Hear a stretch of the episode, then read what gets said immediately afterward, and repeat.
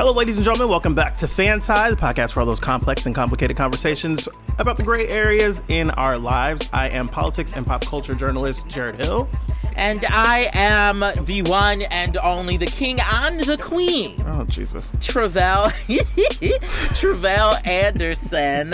Coming up on the show today, you've seen the title of the episode. You know what this is. This is an all Beyonce episode, okay? Listen, Beyonce is king. Beyonce is king, okay? So we're going to be diving into Black is King specifically for our Fantai conversation, as well as a Black is King themed dishonorable mentions. But as we've been telling you for the past few weeks, we are in the Max Fun Drive. Yes. This is the last and final week of the Max Fun Drive. And you all have been so super, super supportive of the work we do here by giving us your coins, you know, and we really, really, really do appreciate it. As we've said, Max Fun as a network is audience supported. So it's you choosing to give us $5, $10, $20, $50 a month. Never mind.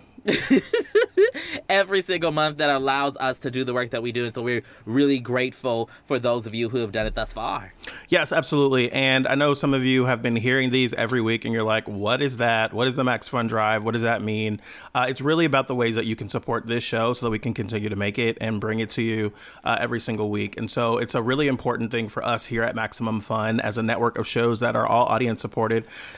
If you are interested in joining Max Fun, we're going to have a lot more information for you a little bit later on in the show, but the quick notes are the TLDR, if you will, is go to maxfun.org/join for more information on how you can participate in this last week of the Max Fun Drive. Also, if you're listening to this on Thursday or Friday night, Travelle and I will be hosting what I'm calling Max Fun Drive Live. We'll tell you more about that a little bit later as well. Yes. But first, this week we've got a tough question for the people. And it comes from my own personal lived experience. Okay. Okay. So I was just assigned a white therapist. Oh, wow. We're just jumping right into it. Okay. And I'm a little skeptical about this. Okay. And my tough question is, you know, I kind of want a black therapist. Should I demand one, particularly in this moment, right, where we're having these conversations around race and, like, the emotional toll that black folks in particular kind of take on in these conversations, right? Do I need a black person? Okay, so a little background. Let me give you a little background before you start rambling off. So I'm using this service. Because I'm the rambler. That's me. We're doing that. I'm using this service that, like, explicitly works with therapists who are, like, supportive and open to working with, like, LGBTQ people, right? Because that is something that's very important to me. And, like, you fill out this questionnaire and they match you up with a therapist. And you can choose, you can tell them that, like, you prefer a person of color, which I did, but they're still going to match you up based off of, like, people's availabilities and such like that. And I got, you know, matched up with, you know, this blonde-haired, blue-eyed sister who, you know, what I will say is in her little profile, she put a good foot forward and she talks about how, like, it's important to have a therapist that works for you and how it's important to, like, you know, judge your therapist, you know, and make sure that they're going to do what you need them to do, right? So I think she started off well, but I'm also, like, I've heard of people talking about, like, doing that extra work of, like, having to teach their non-black therapist about racism and about race as so that's they're trying to get their... Listen, I'm not trying to do that type of work. I haven't met with her yet. I said to myself that I probably should at least give her a chance. But, like, I really want... I feel like, and need perhaps a black therapist. What do you think? Because I know you've done therapy before. This is my first time doing any sort of therapy. So I had my first therapist when I was like 10 years old when my parents divorced. It was like court mandated. They were like, send the kids to therapy. And I want to say that was a black woman. And then I had a black woman therapist when I came out of high school. And then in college, I had a woman of color. I want to say she was like Indian or something like that. And then the most recent therapist I've had was a Latina woman. And I was looking for a black woman, but, like, got placed with a Latina woman. I think what's most important for me is having a person of color that understands what I'm talking about when I say white people. Right. And I've said here before on the show, and, like, other places as well. My favorite kind of white people are the white people who can call white people without like cringing, or that can say black people without like lowering their voice when they say black people. Right? So like, I need you to understand what I'm talking about when I'm talking about race and diversity, inclusion, all that kind of stuff. So I think that's what's most important. But I would say to you, I think if you can go talk to this blonde white woman and feel comfortable that she gets what you're talking about, I think that's what's most important. I think if you can go and have a conversation with her and then kind of assess it, that's what's going to be more important than anything. Because my Latina female therapist that I had last was great. It took me a little while to warm up. I don't think you're going to warm up in 5 minutes, right? And like want to just divulge all your information. But at the same time, if you can feel comfortable talking to her about whatever you want to, I think that's what really tends to matter, because you have to be able to just be honest and raw with that person. So we had this conversation before with an actual, therapist, and she was saying like, you just got to be comfortable with the person you're talking to. They don't have to like check all the boxes, because I think for myself, I'd prefer a black woman. But I think you just have to feel comfortable, and you don't want to also have to argue with the person about blackness or queerness or whatever other shit. Right. And I think, my hesitation is because of some of the horror stories that I've heard people having. And also, I think because this is my first time, like, exploring, therapy and going on that particular journey, that I'm also just like, I think my tolerance level for foolishness is like, very low. Ground. I mean, listen, we all live in a post-George Floyd world, right? Like, I have very little patience for any of the bullshit. And so I don't know. And I just don't know if I would really love a black person, a black woman. But then part of me, I was also thinking was that, like, do I want to contribute to, like, the piling on of other trauma for another black person? I know it's their job, right, to do this work. But, like, there can be maybe a little too much familiarity with a black person, right? But I think you're worrying about things that aren't necessarily your business. Like, if that is, I mean, and I say that, like, kindly, but, like, worrying about the black therapist's blackness and how they're processing race, and like, that's for them to work with their therapist on, not for you to be worried about and bringing into your own session. Well, I would just want to make sure that don't come into my, like, I've heard of people who had black therapists who they would share things with, and then it ends up becoming a therapy session for the therapist, and they feel, like they're working out the therapist issue. So that's what's in my head as I go through this. Anyway. I think you have to give it a shot, see how they rock, and then keep it pushing from there. I would wonder how many black therapists there were in this network of, like, queer focused you know what I mean, like, I would True wonder tea. How many there were True T Two Tree. I need to go check out Therapy for Black Girls or something like that. But again, the tough question is it necessary? Should I be requesting a black therapist? Should I be exploring the options that are before me with this, gorgeous blonde hair, blue eyed woman? We want to hear your thoughts, your experiences with therapy. Hit us up on the Twitters, on the Instagrams, at Fantai Podcast. All right, we're going to take a quick break. When we come back, it is time. You ready? Let's go get on. It's a Fantai that legit makes me anxious. I'm going to take a Xanax, and you people meet us back here in just a moment. Fantai, Beyonce is King is on deck, and that's up next.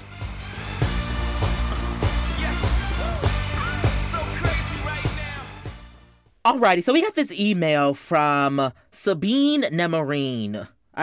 Sis, I hope I said your name right, my love.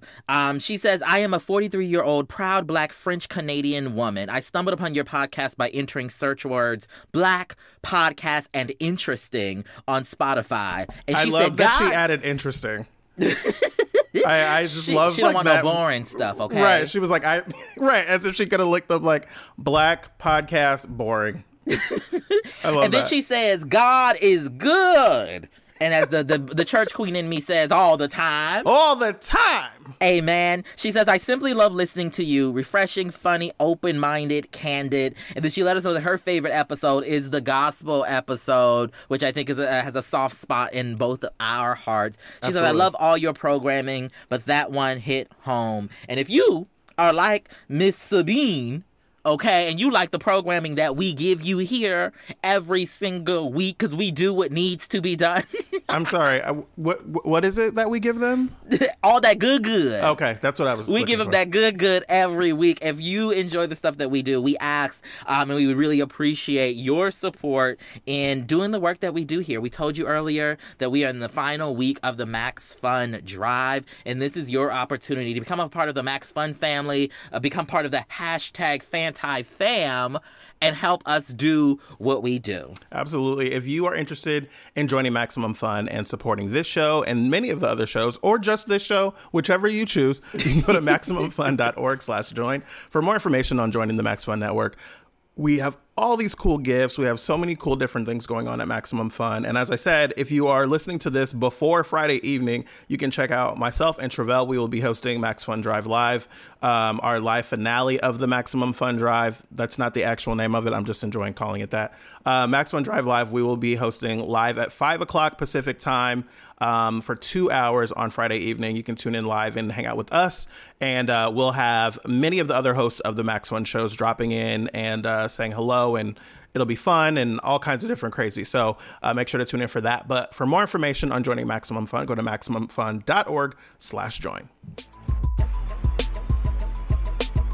Welcome back to Fantai, you beautiful, beautiful, wonderful people. All right, so the world over has been talking about the one and only Queen Beyoncé since last Friday when she gave me a personal birthday present by releasing the cinematic experience that is Black Is King on Disney Plus. Okay, the reviews are in, and she did what needed to be done. As she always does. That part, okay?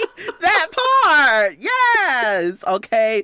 Which makes this the perfect opportunity for us as card-carrying members of the Beehive. We got to say that out. You know, we got to put that up front. Put it up front. We love Beyonce, y'all. Listen.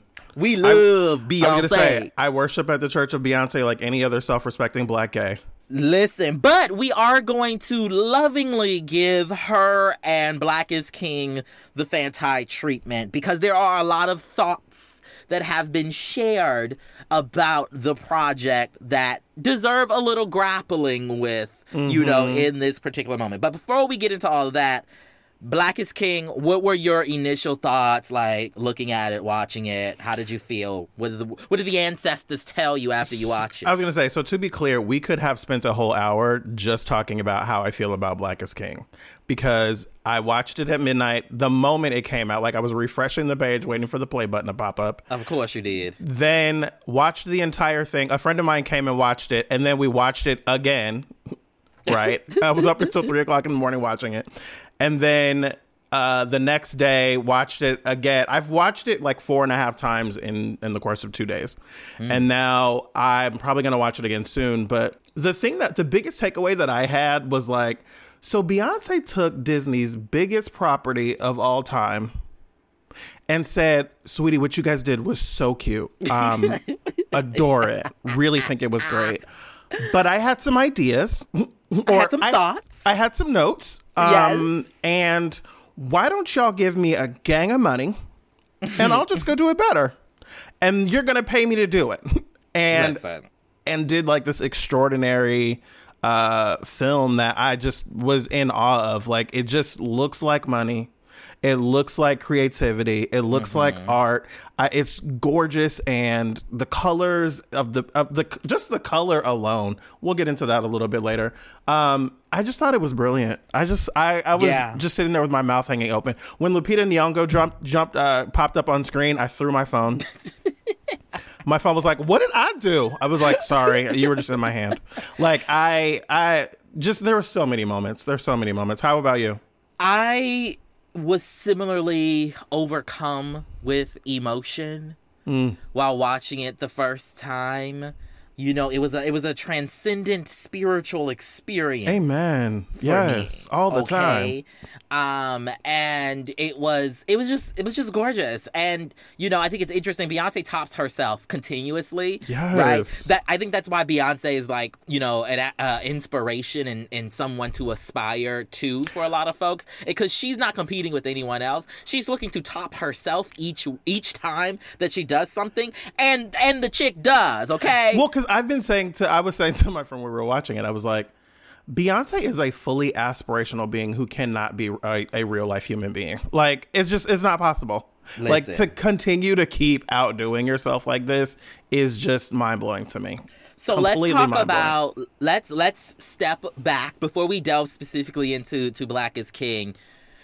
What's your relationship to a queen bee? Like, have you always been a fan? Have you always been a card-carrying member of the Beehive? Are you just arriving? Did you just get your paperwork in order? How was that for you? So I've said this about some folks on the show before, and trying to figure out, like, when did I first see them? The first time I remember seeing Beyonce was, it was either the No No No video or maybe the Bills Bills Bills video. Mm. I think. But, like, Beyonce's kind of one of those people who's just always been in my consciousness, I guess. Mm-hmm. But I remember the Bills, Bills, Bills video and being like, what is happening right now? I remember Bugaboo coming out and me just thinking, like, I remember she was saying, you make me want to tell AOL to cut, you make me want to throw my pager out the window, tell MCI to cut the phone off, break my lease so I can move. Because, like, I remember her asking, like, to have her email disconnected, and I was like, you're really trying to get away. And, like, you know what I mean? Like, having response to that kind of music, and then just kind of watching her grow and evolve into, like, this, you know, superhuman thing has been amazing. What about you? I mean, I think that Beyonce, Destiny's Child, Child of Destiny. Okay, we're not gonna do that the entire episode. Yes, we are. Okay, I think I'm sure those music videos were in, you know, I had seen them and they had come around, but the one that, like, sticks out to me, because, you know, I'm a little ratch, is Bootylicious. A little? Okay, shut up. All right. But Bootylicious stands out to me because at the beginning, you know, she's like, Kelly, can you handle this? Michelle, can you handle this? Listen, okay? Beyonce. Listen, and I think that for me was like, it was just like a moment. Pause. For me. To reference Bugaboo, Beyonce is the only artist that I enjoy hearing say their own name. I remember when, like, Lil Romeo, every song would have Lil Romeo and Lil Bow Wow have every, and I was like, why? We know who you are. I don't know what it is about Beyonce. I love to hear her say Beyonce. Like, I just love it. Beyonce. Is that how she say it, Beyonce? No, but it works. I hate you so much. Okay, so that's the, you know, the Child of Destiny era, and then obviously she went and became, you know, the solo artist that we now know. I mean, I think when we're talking about, like, the things that we love about Beyonce, and maybe even, like, specifically Black Is King, is this the idea of, like, the entire package, like, all of it together is just like the I's are dotted. The I's are dotted, the T's are crossed. Like, there's such an eye for detail in everything that she does at this point. Yeah, I think that for me, Beyonce is part of it is like, oh, she's so beautiful, or oh, I love her voice, or all these other things. But then there's just, like, the mystique, right? When Beyonce stopped doing interviews. And Listen. Just kind of started showing up when she got good and damn ready. I aspire. And you know what I mean? Like, that I think is part of it for Beyonce. Like, I think there's this thing about her that is both mysterious and, you know, extraordinary, if you will, that you're always just kind of like, what exactly is happening? Like, where is she? Like, what is she doing? The idea that, like, that, you know, periodically we will be in Beyonce season. Right, where you're like, ooh, honey, I hope you prayed up and saved up, because something is coming soon. Listen, and you better be ready. Listen, okay. And then I think part of it is also, I think the reason why, you know, the Beehive is as fervent as it is because many of us have like grown up with Beyonce and we've seen the evolution. Yeah. Okay. The reason why we can look at Black Is King and like revel in its greatness is because we remember Dangerously in Love, right? We remember Writings on the Wall. We remember 8 Days of Christmas, honey. Listen, like we remember the Beyonce experience with the reddish brown hair. Always been my favorite color, but different conversation. And but like we remember like Flaws and All, and we remember like there's so many different things that we remember. And I think what's also special about Beyonce is like Beyonce's been able to maintain her level of like relevance and celebrity and like continue to grow it in a way that a lot of people aren't able to over the course of, you know, 25, 30 years or whatever it is. Like a lot of celebs come and go, or they ebb and flow and kind of, you know, are popular and then they kind of fade away and like we never hear from them again, or they're popular and then they kind of like settle into this like level of fame where they're not necessarily always in our faces, but like they're around, and then some will like pop back up and go on Dancing with the Stars or go on another show or whatever and like have a resurgence. So we've seen plenty of people do that. But like Beyonce has like, she kind of had this like meteoric rise and has just kind of like hung out in the sky this whole time. I've really enjoyed how, I hate saying it this way, but I'm going to say it, and I hope, you know, the people understand what I'm saying. Tiptoe, bitch, tiptoe. Maybe I hear the bees swarming, bitch, like, okay? Listen, okay? But I love how Black she has been. And become. And has become. Absolutely. Particularly in terms of the disposition and the energy and the vocal performances that she's giving, right? Like, I feel like back in the day, there was a lot of instances where she was very much giving us Dina Jones, okay? She was giving us that more classical, less soulful, less gut-wrenching performance, particularly on the albums. Yeah. Particularly on the albums, she'll give you a growl, in a live performance, but particularly on the albums. And then I feel like is it B-Day? Is it 4? Maybe 4. 4 might be the album that I think there was a shift, right? And then we got more of that, of the Beyonce we have today in terms of just like unbridled Black assness. Okay. I think I've always said that I think Beyonce for me has always been someone who really, really lived and died by their live performance. Because the albums have always been good, but like the live performance has always been so much more extraordinary than anything a studio could give you, which is why I was so excited that Homecoming came out on CD, right? Like, or as an album. Not CD, child. CD. Ooh, your age. Ooh. Okay. I will reach through this camera. I swear for Lord. But I think that her live performance has always been what set her above, like, her competitors. I mean, the thing that I always think about with Beyonce is that New York Times article headline back when her first album came out that said, "She's no Ashanti." Right. And it's like, you're right. You know what I mean? And like, it's like, you're absolutely right. She's no Ashanti.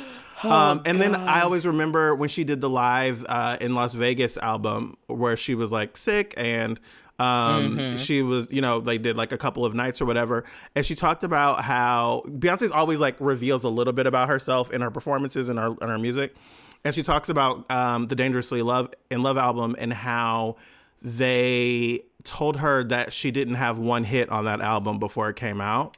And would she like, say? They were right. I had 5, and I was like, like I was living. Yes. That kind of stuff. Like, it's just like, you can't tell me shit. Like, I know what I'm doing. Okay, so now let's transition into specifically talking and grappling with like some of the commentary I would say about Black Is King. Okay, before we do that, we're moving from the fan into the anti, right? So I want to give full disclosure that I'm a person who is admittedly defensive in these types of conversations.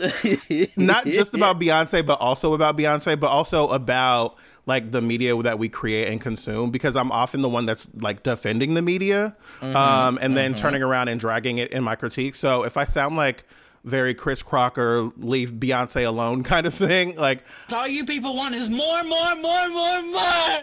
Leave her alone. I'm very conflicted about all of this. And like my creator side, my media creator side is always in like stark contrast and conflict with my media consumer side. So... okay, I'm glad you gave your disclaimer so the Beehive don't kill you. Well, okay. I mean, I'm not scared, like, I'm, because I don't really... Go ahead. Just drop it. Just keep it going. Go ahead on.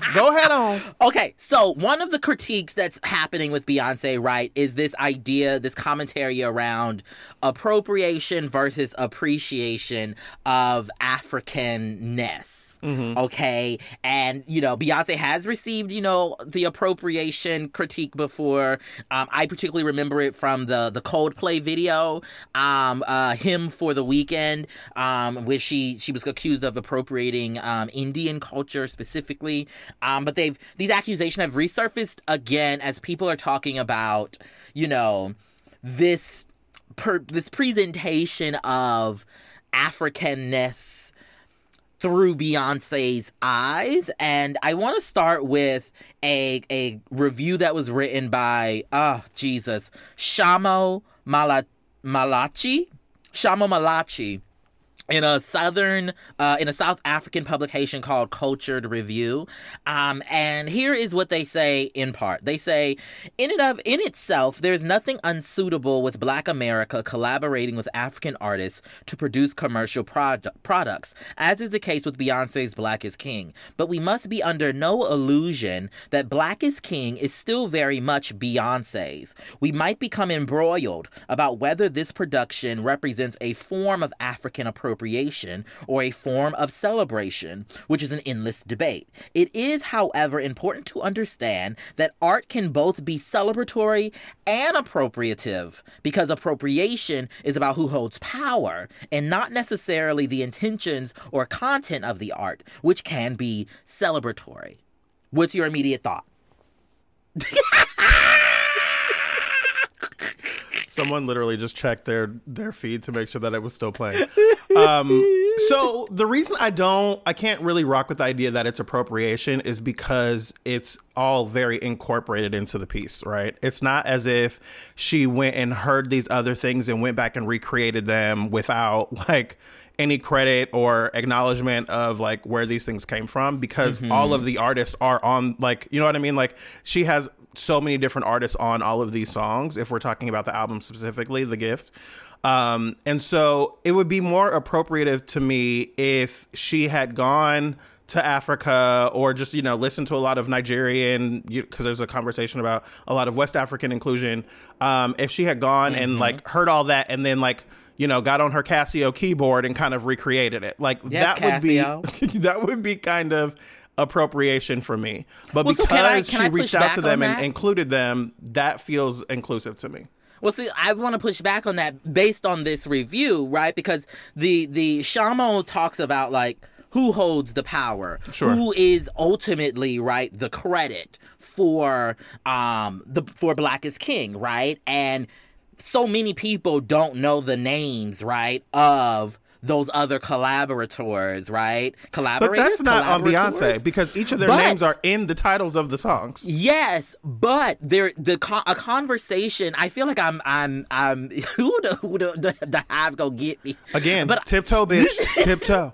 But no, I feel like there is something to be said about this idea of who holds the actual strings in terms of the vision making of this world, and how there can still be a level of appropriation in kind of collaboration, and especially when they not. Well, I shouldn't say that. I was gonna say they not splitting the proceeds 50-50 or whatever the case may be. Because that was something I actually thought about today. Was like, I wonder how Beyonce handled compensation on this, and like Yemi Alade, who's someone who I've discovered through this album and this film, she did a post that was talking about like, she's never been treated this way at work, right? She's never been handled like in such a, you know, appreciative, respectful, you know, uplifting way.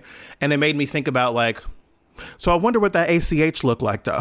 You know what I mean? Like, what did that payment end up look like? Come on, direct deposit. Listen, exactly, right? And so it made me think to myself, like, I mean, you know, we'll probably never know the answer to that question, right?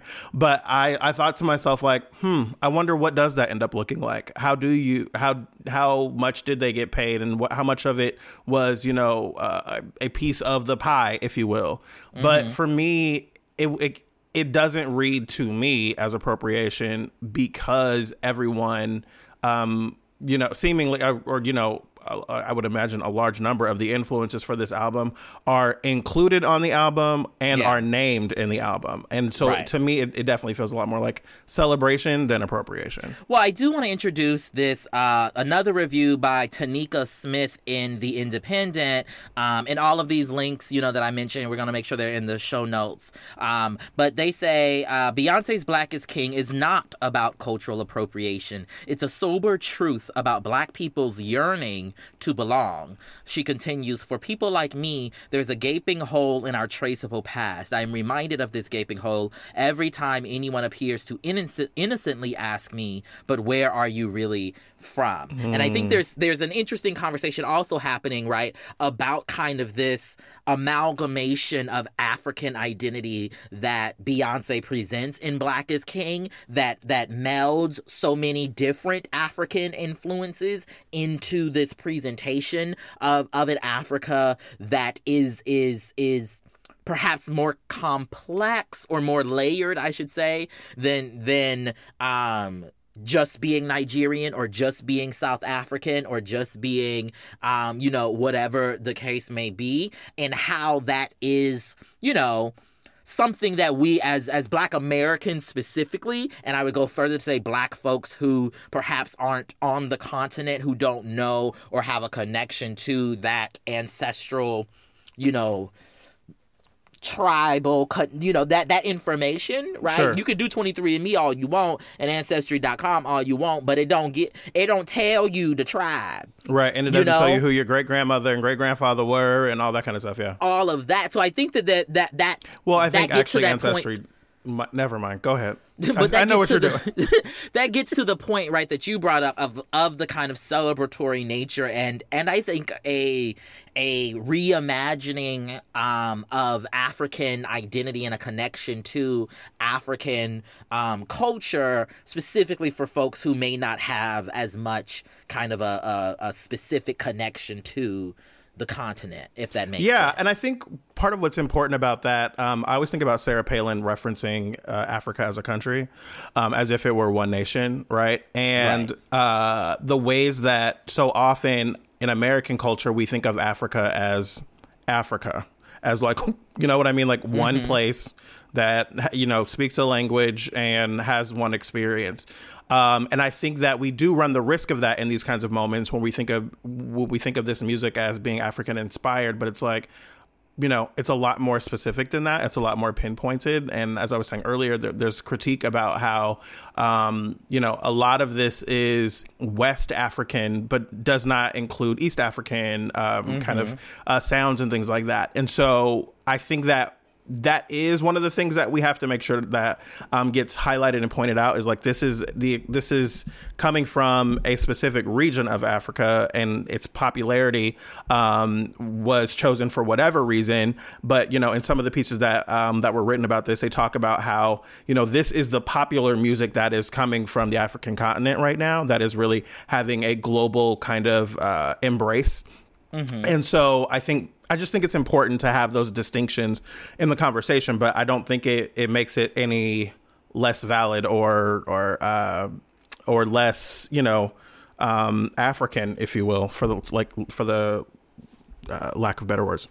Yeah, well, last thing I'll do on this particular topic, I want to read out a part of the review from Lavi Ajayi, who is like one of the prominent Nigerian folk here in the U.S., at least, who on her blog says, Black Is King shows deep reverence and appreciation for the motherland. I watched it and was continually moved by the intentionality. She isn't a voyeur, but instead is a student who tries to honor the land. From the the life-size Ludo game floor they had in one of the scenes to the interludes in Zosha and Zulu. I believe it's Mosa.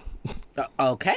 To shooting I might be wrong. Don't drag me. Girl, to shooting at National Theater in Lagos, to the countless other references that were nods to how seriously she took this. She wasn't wearing costumes or paying homage. She doesn't bring mud in the house, but wipes her feet at the door and bows to the elders. It's an adoration, elevation, and a love story to the diversity of Africa, the cradle of civilization. This Naja girl, whose first name has Alua in it, feels seen.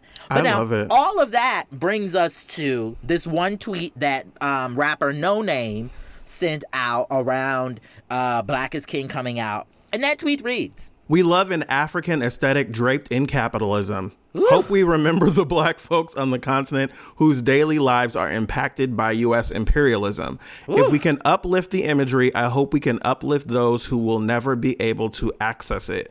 Black liberation is a global struggle." Okay, now listen. Listen.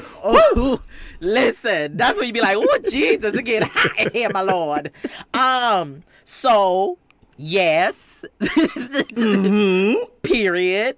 I think there is, Beyonce and her husband get a lot of critique for like this black capitalistic perspective of their type of black uplift and their kind of community uplift perspective, and to grapple with Noname's commentary, which isn't wrong, right? Like, there is definitely something to be said about how, particularly, I think, American capitalism, U.S. imperialism is something that we don't really grapple with when we see a lot of these images that are said to be reflective of the continent. And how, furthermore, right, we don't move past the imagery to truly support, like, I want to see what happens with the streaming numbers of the artists, right, who are featured in Black Is King. Right. I want to see what happens to them in terms of other opportunities career-wise,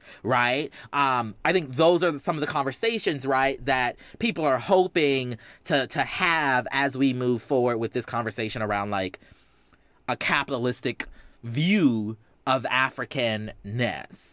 So I think about this in terms of the way that I think about Black Panther, right? So Black Panther came out, broke all the records, was seen all around the world, all of these things. But then it also ushered in a lot more opportunity for Black films and television and content, right? It mm-hmm. like started the conversation about how well Black content can do around the world.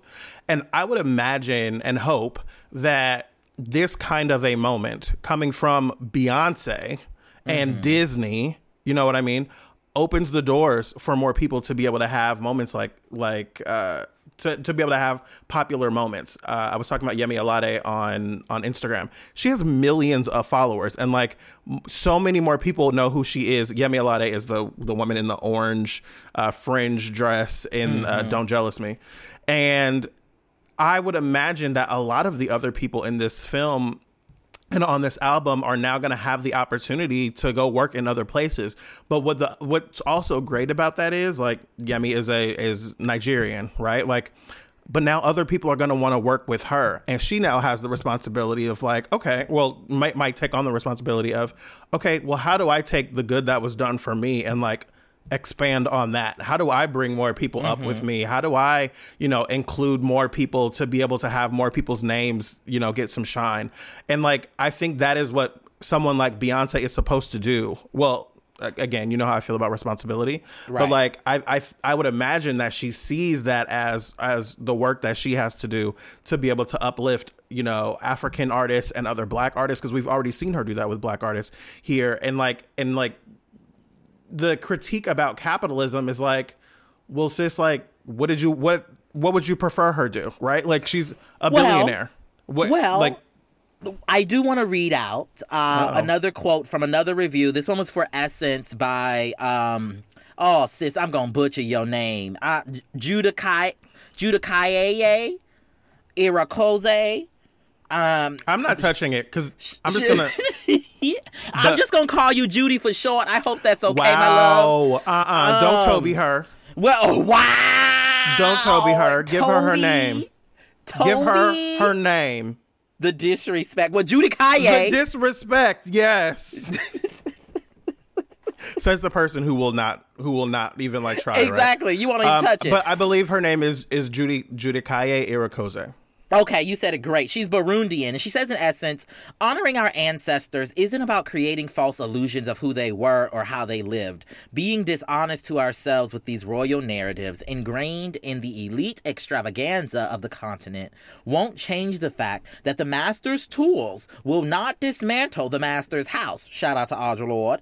Black capitalism, black imperialism, black monarchies were never our freedom, and they won't be, even if we add black faces to these systems. They will still oppress the black community since they are rooted in anti-blackness. I don't really have a comment on that, but I thought it was a very salient observation about what we see taking place in Black Is King in terms of this conversation of, right, just putting black faces on these systems, right, that don't really service black folks. Well, I would push back on that just a little bit. Like, I think the point is not wrong.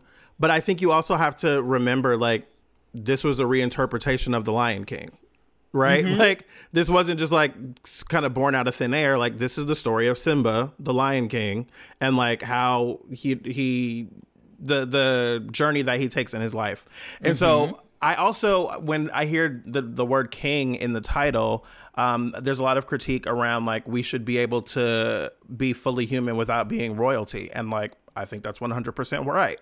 But I think a lot of these critiques for me really highlight the idea that we have to have more representation. I've talked about this before with working at CNN on Black in America and hearing how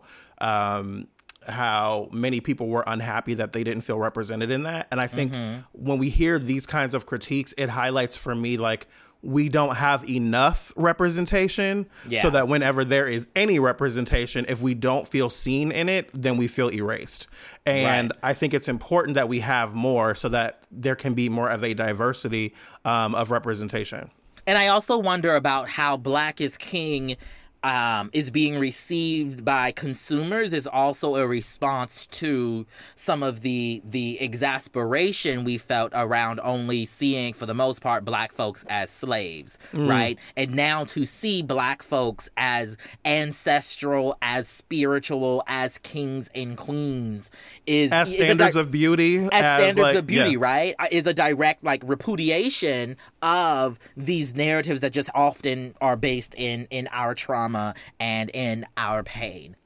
And we also should mention, right, that the streets are saying that Beyonce and her husband, you know, don't really be touring Africa like that, which is something there was an article in Quartz Africa that talks about, this is an article from 2018, and the headline simply is Jay-Z and Beyonce may be inspired by Africa, but they won't perform here. And it talks about how their On the Run tour skipped Africa as in terms of, like, touring stops.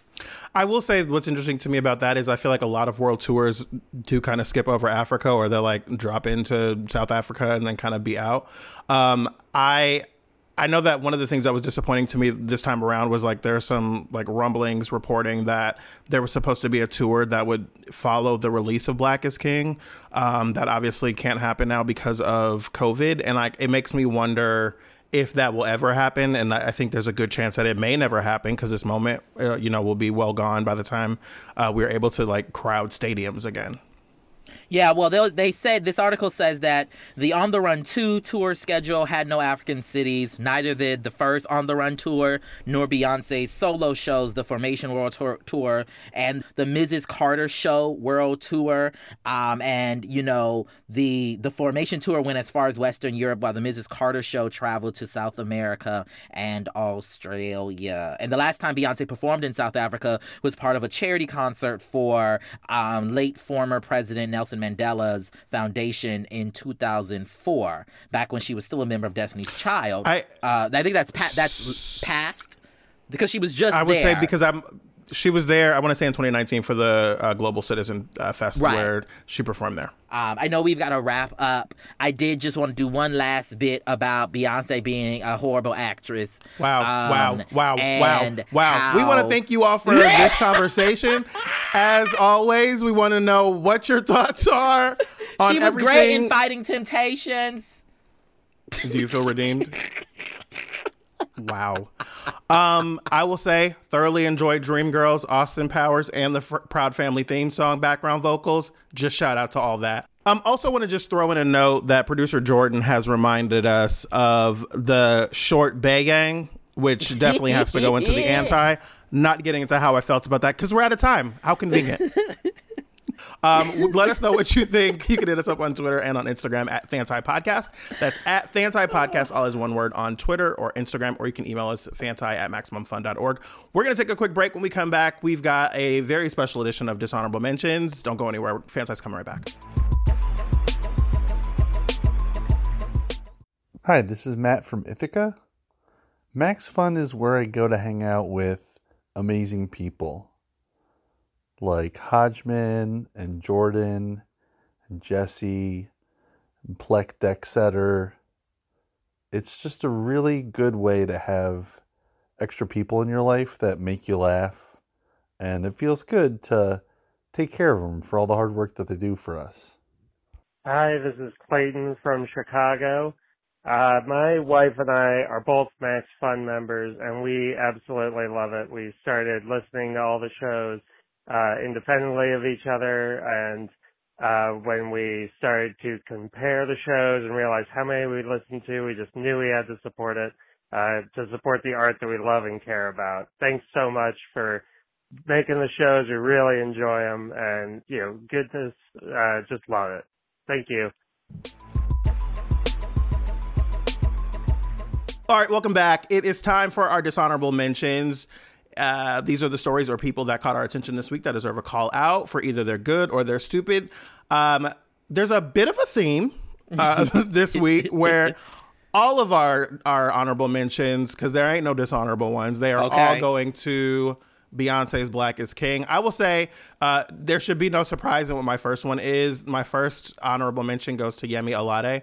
When I tell you I was screaming at the television about 17, 18, 19 minutes into the film when this woman popped up in that orange fringe dress and was shaking and popping and dipping and I was screaming, and I immediately got on Twitter and searched Black Is King, orange fringe, and like people were tweeting about it. That's Yemi Alade. That's Yemi Alade. Like she is my new queen. Like, baby, when I tell you everything about her is everything. Yemi Alade is YEMI ALADE. Yemi Alade. Yes. She's on Don't Jealous Me, and I think she's on another couple of songs as well. Yeah, she deserves... Oh, that also reminds me, we didn't mention in the anti-part, you know, there wasn't much body diversity in Black Is King.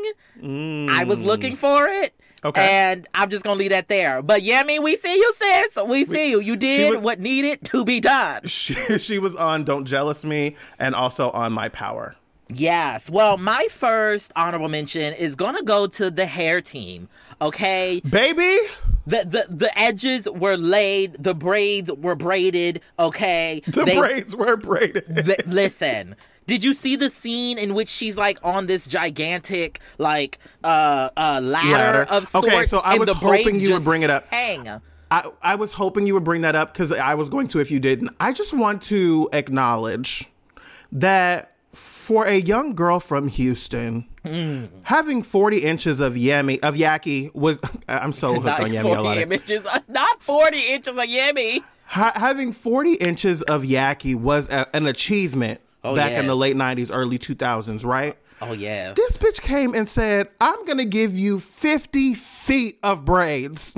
It was everything. And put me atop a ladder. Give me all of the purple velvet pipe and drape that you got and put me up there. I screamed. I paused it and was just like, bitch, I live for you. It was gorgeous. Shout out to lead hairstylist Neil Farina. Yeah. And a team, they had an entire team that included Nakia, Rashawn Collins. I don't know all of the names. I couldn't find all of the names, but like y'all deserve because the hair was on point, okay? Baby. Baby. Yeah, Neil Farina's been doing her hair for a while and just knocks it out every time.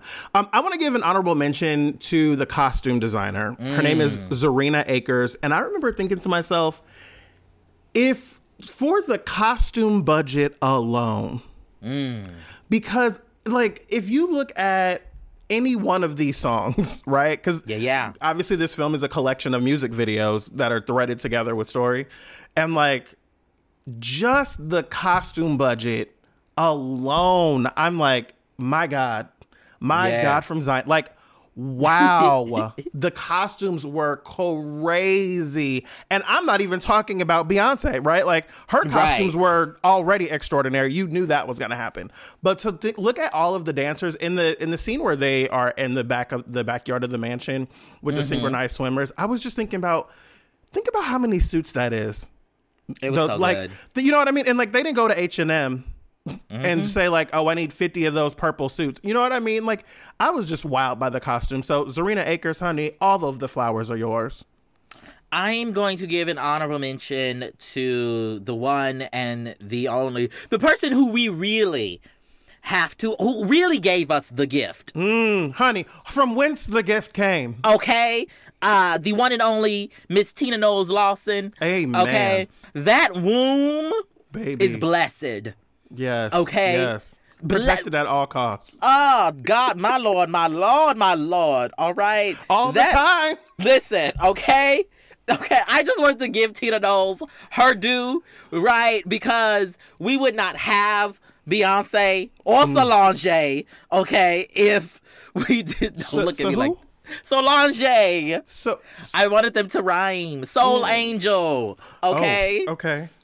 Listen, okay? Anyway, we wouldn't have them if it wasn't for Tina Knowles-Lawson, and, like, she deserves, because she started, right, this beautiful, she sowed the seeds. She planted the seeds that have now grown into this beautiful black-ass plant that we call Beyonce, okay? So I just wanted to give her a little something, you know, if you will. I just heard Beyonce on the Savage remix going, bitch, I got this shit from Tina. Like, yes!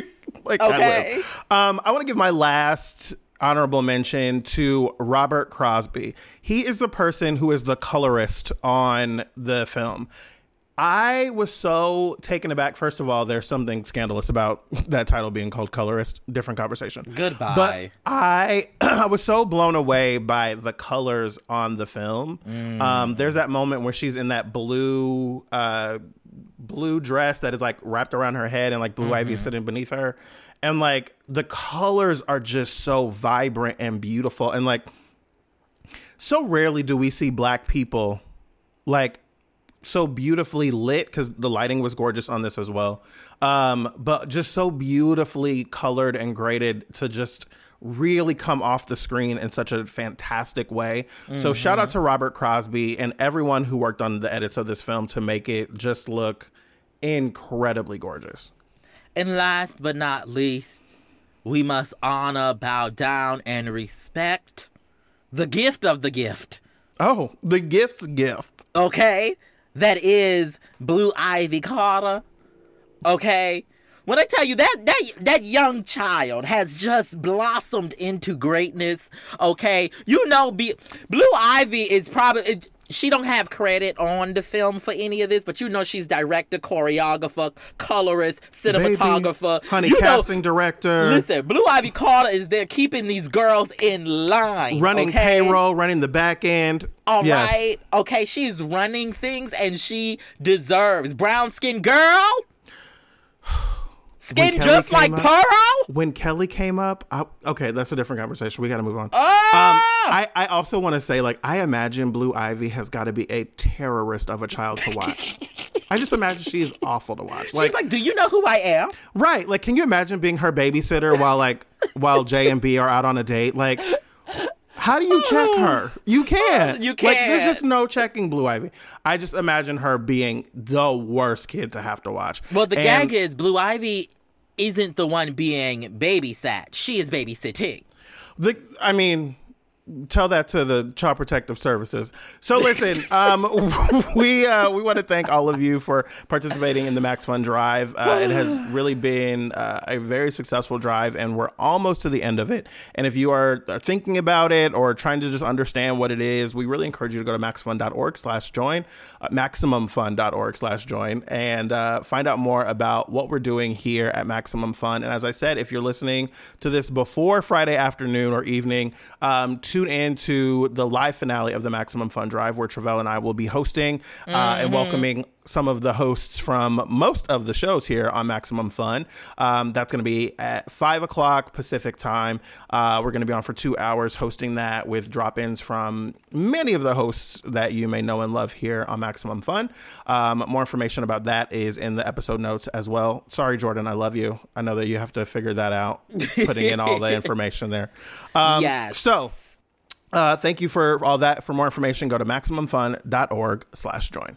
And I just want to say, you know, the Max Fun Drive live. It's going to be very Jerry Lewis style, very telethon style. Do you even know who Jerry Lewis is? Yes. Okay. The disrespect. Just the gag because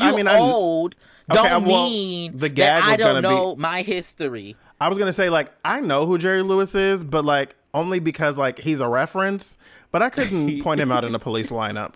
And I know he's dead. Well, I'm pretty sure. Well, he's dead. You're not wrong. Yeah, he's dead. Okay. No, I'm usually not. Well, how about you Google that?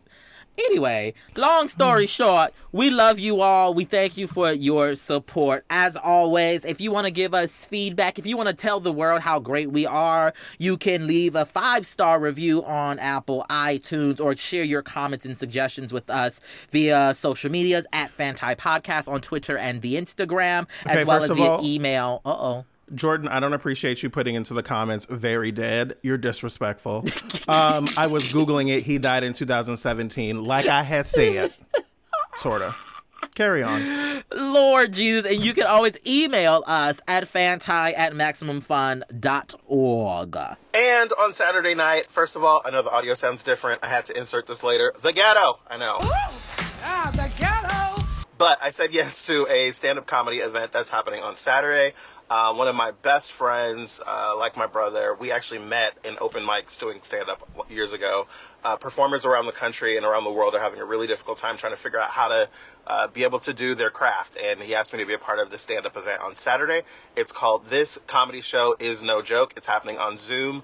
I'm going to make sure that the link is in the description of the episode so that you can join us on Saturday evening. It's going to be a lot of fun. Myself and some other comics are going to be there, and I hope that you can join us. This comedy show is no joke. It's all improvised. It's all going to be a lot of fun, and I hope you can be there. We want to thank the composer of our music, Corys. You can find him wherever you get your Slay-worthy audio. That is Corys, COR.ECE. And I know you guys hear us say that every week, but, like, did you go look it up? Did you? Go look it up. Look it up, ho. COR.ECE. And our graphics and photography were done by Ashley Wynn, who I love and appreciate. You want to fire up the air horns because it's time for us to do the thing.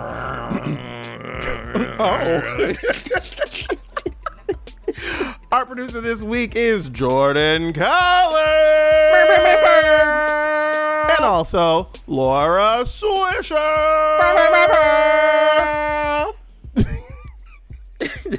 This is a production of Maximum Fun. Beyoncé is king. I hate you.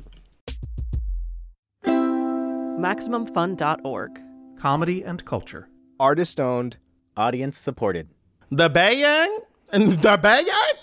Not the Bayang.